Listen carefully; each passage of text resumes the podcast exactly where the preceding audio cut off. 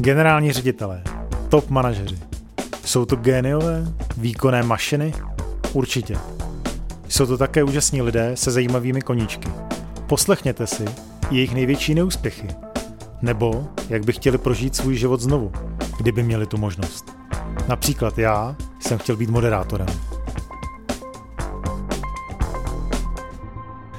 Já poslouchám hudbu v oblasti roku a v poslední době třeba nějaké moderní, moderní věci. Ale určitě od vysoké školy jsem vždycky poslouchal rock, ACDC, Ozzy Osbourne a tak dále, Iron Maiden. České, měl jsem tu čest být na jednom z takových těch malých koncertů Lucie, ještě když začínali, takže Lucie se mi líbí. Když jsem jezdil na windsurfingu, tak uh, měli, měli krásný koncert. Vysací zámek určitě, taková klasická punková hudba, Stromboli z těch klasi- klasičtějších, Kocáb je úžasný, úžasný muzikant. V poslední době spíš poslouchám podcasty a nebo mluvené, mluvené knihy, a, protože už ta hudba mě trochu omrzela, takže to hodně, hodně střídám. A, spíš se sám nepouštím hudbu. Tak poslední podcast asi s panem Havrilukem, ten něco natáčel hm, pro takový dobrý, dobrý magazín biznesový. Povím, teďka vypadlo, eh, vypadl, vypadl název. A v angličtině eh, poslouchám eh, Deep Talks. Kluci to dělají v češtině, v angličtině, takže, takže o Deep, Deep Talks nějaké věci ohledně rekrutmentu, personalistiky, to jsou docela jako zajímavé, zajímavé věci, vlastně vidět inspiraci. Slyšel jsem podcast s britským personálním ředitelem z Manpoweru, takže to jsou docela jako zajímavé věci, jaké jsou trendy v zahraničí. Tak pracovně určitě personalistika eh, a co týká eh, osobno, osobních jako koníčků, tak já jsem hrál vrcholový hokej do eh, nějakých 19 let, takže to, to mě drží asi dodnes. Teď se snažím nějakým způsobem zorganizovat stavbu zimního stadionu.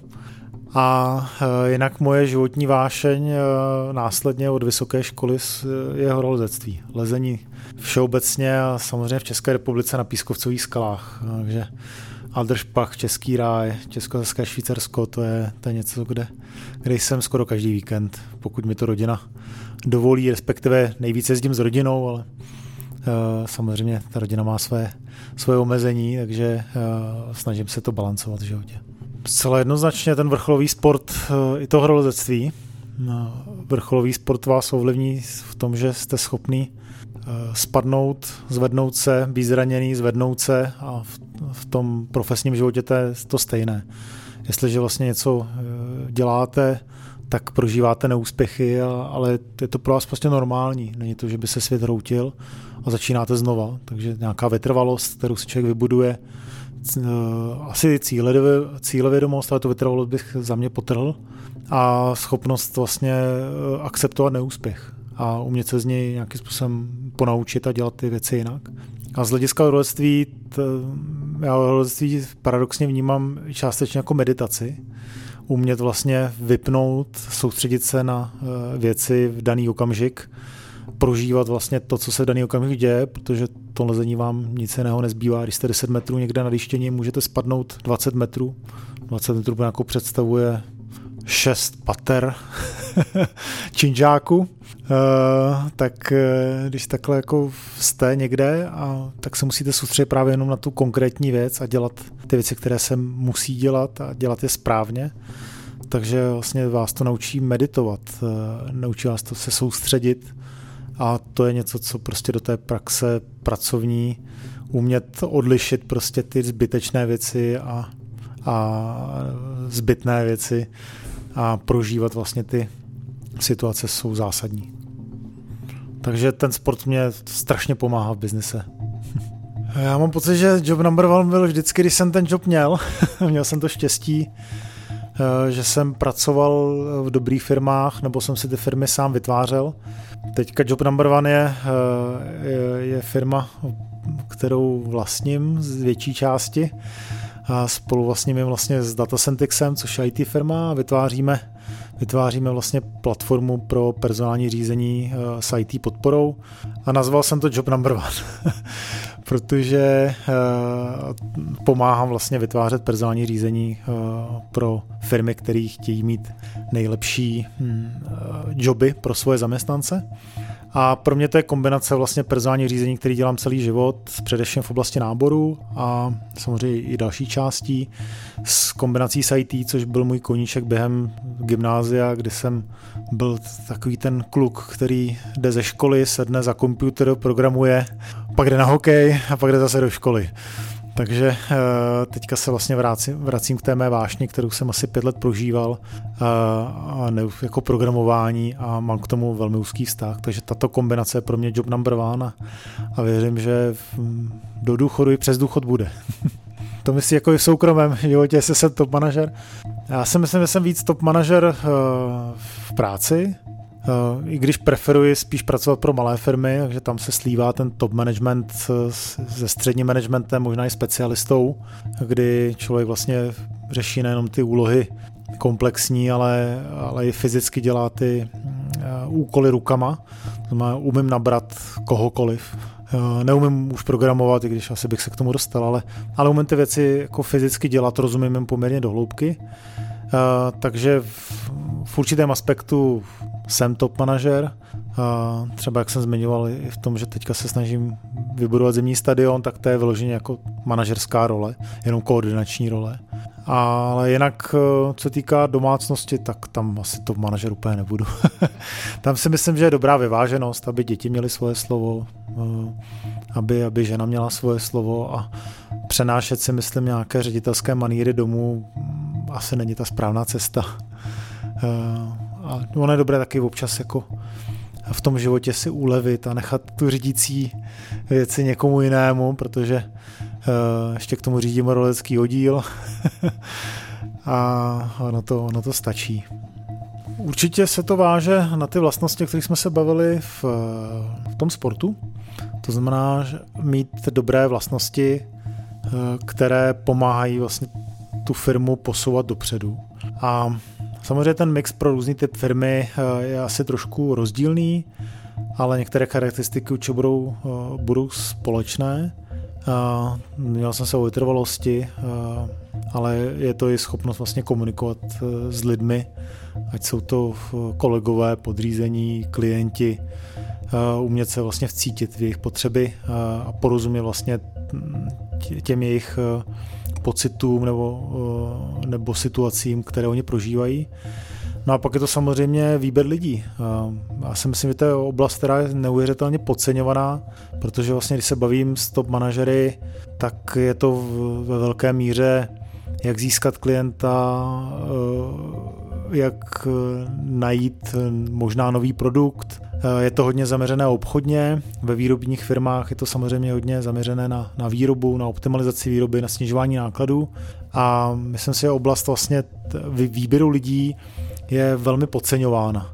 A byl jsem i několikrát dotázán, v čem je jako můj osobní úspěch, protože vybudovat dvě personální agentury, které asi patří mezi deset největších personálních firm, který se zabývají vlastně náboru manažerských nebo pozic specialistů, nemyslím tady tím dělnických nebo supportních rolí, eh, tak je docela unikátní a eh, nebo dvakrát, jedno nebo dvakrát jsem byl osloven eh, s tím, že už to chápu, vy máte kolem sebe fakt šikovné lidi. A ano, je to asi jako jeden, jedna z oblastí, kterou, kterou si myslím, že, že umím si kolem se vytvořit kvalitní tým. A doporučil bych to určitě všem manažerům. A, a myslím, že to je jedna z největších manažerských chyb, kdy manažeři si třeba dělají slabší tým, aby oni excelovali, nebo aby je náhodou nějaký podřízený nepřerostl. To já vnímám za největší chybu, kterou, kterou kdy manažer může udělat. A, a můžu říct, že pár takových manažerů jsem propouštěl v jedné korporaci, o které jsem pracoval. Abych to asi vzal z osobní roviny, eh, než, než z té pracovní, protože těch pracovních já to nikdy neberu, eh, že se z toho člověk má zbláznit, slušně řečeno. Eh, je to určitě rozvod, protože vlastně rozvod, kdo zažil, tak ví, že to není nic jednoduchého. Především prostě, protože máte děti a chcete se o ně dobře starat a pro vás prostě ten rozvod v zásadě jako je tam nějaký velký milník, takže tam to vnímám, že to byl jako velmi, velmi těžké období. Na druhou stranu je to křižovatka, která mě donesla k tomu, že mám další dvě děti, které jsou úžasné, mám skvělou ženu, teďka mám nový psa, krásné malé štěňátko, takže kdybych se nerozvedl, tak bych přes tu křižovatku neprošel tou, touto cestou, takže tento fuck up já beru prostě že ať jsem si prožil rok uh, hodně smutně a poplakal jsem se dokonce, uh, tak uh, mě převedl na, na rozcestí, které mi rozsvítilo úžasné obzory do budoucna. Takže se zase mám skvěle. tak já věřím, že to je to nejzásadnější, jo? protože když se vezmeme práci, tak v práci jsme třetinu svého života, 8 hodin denně, když odečteme spánek, tak polovinu svého života, uh, ještě víkendy a tak Jo, třetinu určitě. To znamená, že pokud si prostě vybírám své okolí, své podřízené, tak chci snad prožít eh, život s někým, koho nemusím urgovat, řešit s ním nějaké problémy prostě z hlediska špatného výkonu. To je absolutní, absolutní prostě číslo jedna za mě. No partner, tak to, je, to ještě se ne důležitější, tak eh, minimálně na stejné rovině, ale myslím, že asi důležitější pro většinu lidí. Eh, kdo tu práci prožívá méně, tak je to samozřejmě mnohem, mnohem více důležité. Takže najít partnera, kterým se rozumím, je, je, je to nejpodstatnější. No, že, což mě se teďka povedlo. Eh, moje žena je taky horoleskyně, baví to, už se mě ptá vždycky, kam pojedeme na víkend, tak to je úžasné, takhle sdílet ty koníčky společně ale v tom asi žádná umělá inteligence nepomůže. jako v klasickém rekrutmentu, kde, kde ty věci vlastně začínají eh, v České republice se prosazovat objevovat. Um, I když možná nějaký Tinder nebo, nebo něco takového, třeba jakou umělou inteligenci používá, nevím. Já, já jsem to uh, nepoužil. Um, takže, takže výběr partnera je samozřejmě to, to nejzásadnější v životě a proto životní štěstí, které člověk chce mít. No z hlediska, z hlediska toho začátku eh, v tom partnerství samozřejmě je to úžasné, že tam ty hormony fungují a je to krásné, nádherné a, a, růžové. Zatímco eh, v tom zaměstnání je to, je to eh, často velmi naopak. A mě až překvapuje, jak, jak často prostě se potkáváme s tím, že v personální agentuře přijdou lidé, eh, kteří odešli ve zkušební době a ve známých firmách řeknou, ale já jsem dva dny neměl notebook, já jsem neměl e-mail, eh, šéf na mě neměl čas, neexistoval žádný software, který by mi provedl prostě klíčovými věcmi eh, ve firmě, neexistují FAQs, jako to zaučování vlastně do těch firm je velmi, velmi slabé. A z mé zkušenosti, což bylo hrozně zajímavé, protože v Emblu jsem vybudoval, eh, nebo uh, začal jsem vlastně s jedním zaměstnancem, dvěma, pěti, deseti, dvaceti a všechny prošly mými rukami extrémní péčí. Uh, všichni prostě byli perfektně zaučení, ale v nějaké fázi jsem vlastně to začal předávat to zaučování kolegům a udělali jsme si plán onboardingu, zaučování. No a za půl roku jsem zjistil, že ty kolegové říkají, ono to je bez tebe ještě lepší. Protože v tom byl systém, řád, byla tam nějaká automatizace, vybírali se lektoři, kteří vlastně dané téma znali výborně, našli se na to čas, zavedlo se testování, já jsem netestoval, um, dali se těm lidem certifikáty, že prošli testováním, že? takže prostě tyto, tyto drobnosti vlastně to zaučování zrychlili, což mělo okamžitý dopad samozřejmě i na výsledky uh, těch jednotlivců, kteří eh, v personální agentuře jsou měřeni za to, že prostě najdou člověka, který ke klientovi nastoupí. Takže vlastně ve finále, když já jsem tomu jmenoval extrémní péči, jak jsem zjistil, že, že s tou automatizací a standardizací eh, nám to neuvěřitelně pomohlo. Takže zaučování je úžasný. No a v tom soukromém životě, no to nevím, jak to, jak to popsat. No. Já bych řekl hlavně, eh, hlavně se na to zkusit dívat s nějakými nerůžovými brýlemi. No. zrovna, zrovna jeden kamarád trošku prožil rychlé manželství a měl to trochu složité teďka po roce a půl, ale zvládli to, zvládli to a myslím si, že, že vystřízlivěli. Eh, no, to zajímavé určitě. Eh, tady to porovnání nevím, jestli úplně funguje. Tak oblast měření eh, v personalistice si myslím, že v současné době hodně doménou velkých, ale velmi velkých korporací. Nevím, jestli to je top 50, top 100, ale eh, tyto firmy se snaží něco měřit. Já sám jsem vlastně v Eurotelu, teďka u tu jsme něco měřili.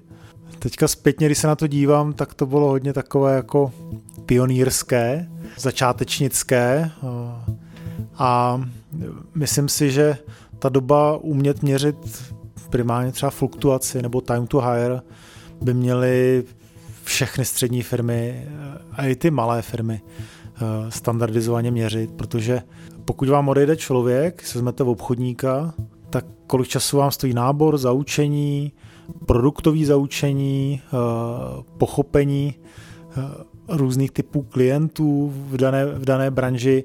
Čím techničtější produkt, tak eh, firmy říkají, že, že třeba programátor se zaučuje až dva roky. U toho obchodníka to je asi rychlejší, ale, ale minimálně ten rok tam je.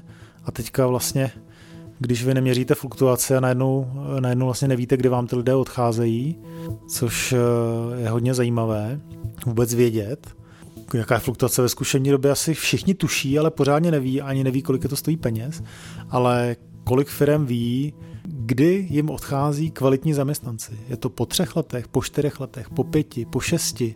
Jaké jsou důvody toho odchodu?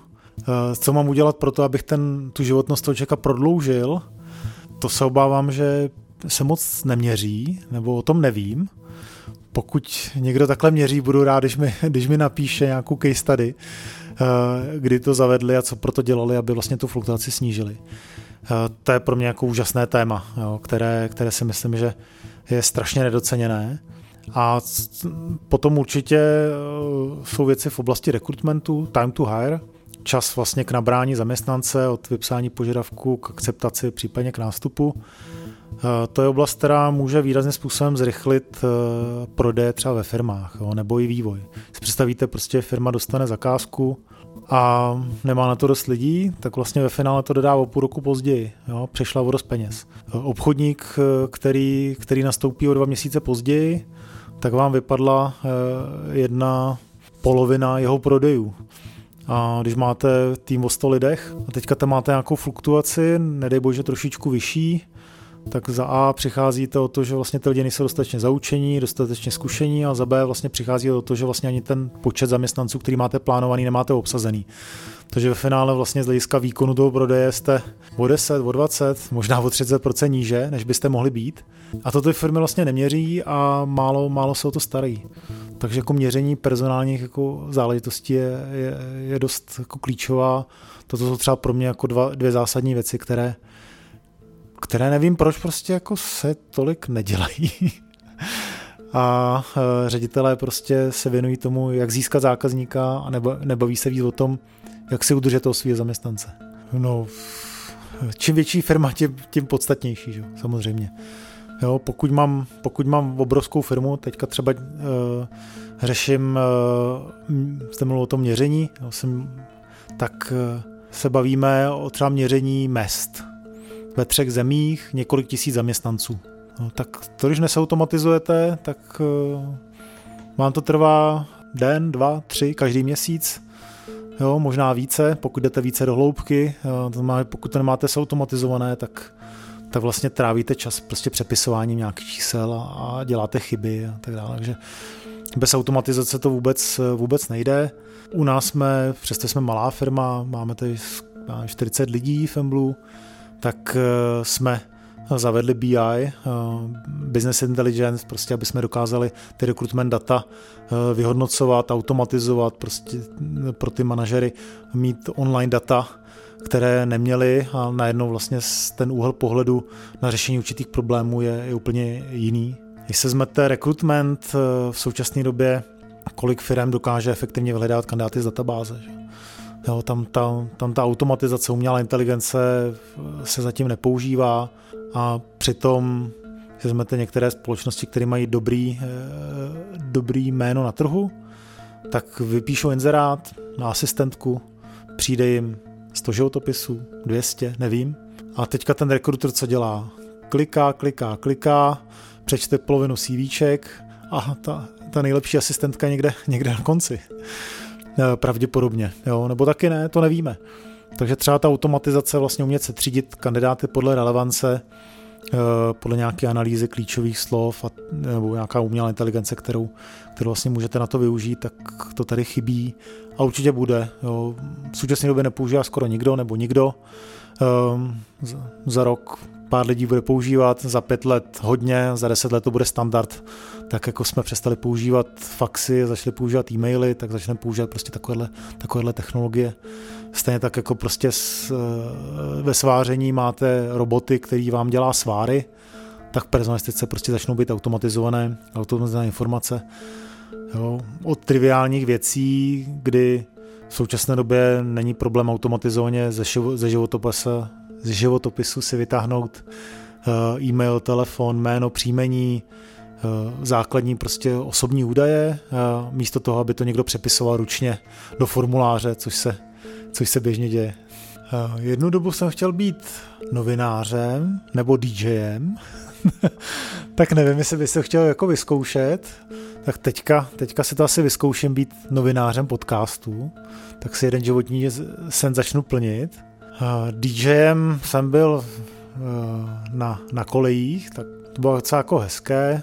Možná vrcholový sportovec, který jsem byl v dorostu v zásadě, ale nebyl takový ten echt vrcholový sport, sportovec, jsem trénoval denně, ale, ale nebylo takový to kolečko vrcholového sportu, ježdění po světě a, a celého ansáblu prostě té, té armády podpůrných lidí okolo.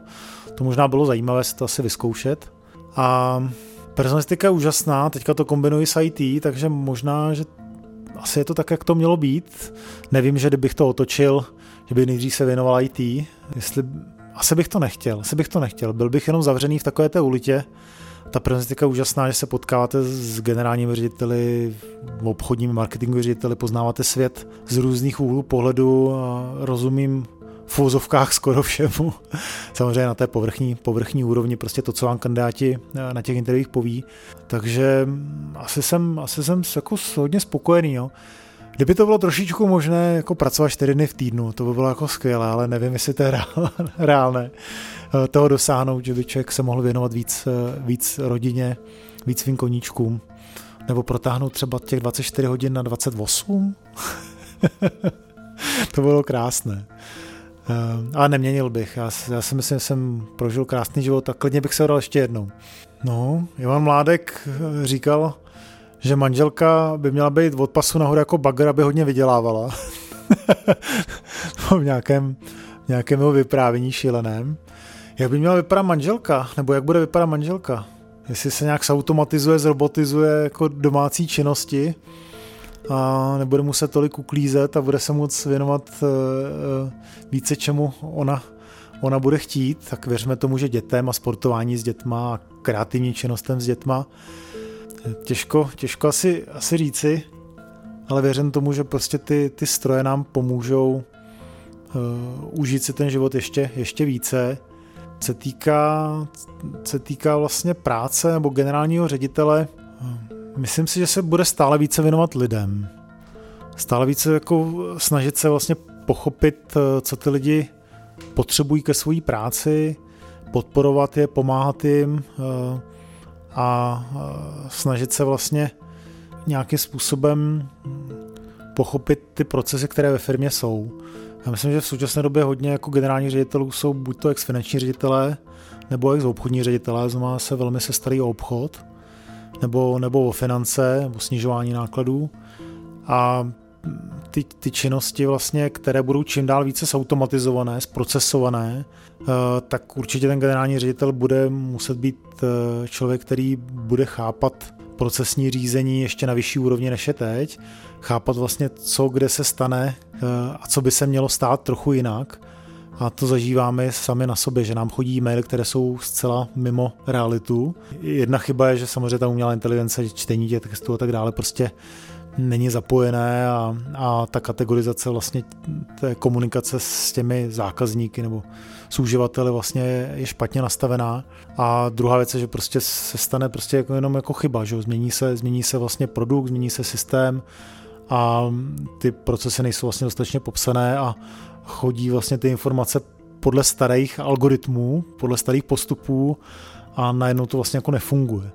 Takže myslím si, že ten, ten generální ředitel bude muset být víc ponořen vlastně do této oblasti, aby pochopil vlastně, jakým způsobem se automatizovaně komunikuje uh, s, se zaměstnanci, zákazníky, s odběrateli, um, aby vlastně ty činnosti uh, nám stále fungovaly, i když se vlastně změní, změní vlastně ve firmě částečně produkt, částečně služba, uh, změní se situace na trhu, to znamená, že skokově vlastně dojde k nějaké k nějaké nutné změně, tak ten, ten generální ředitel možná, že jich bude víc ex-IT ředitelů.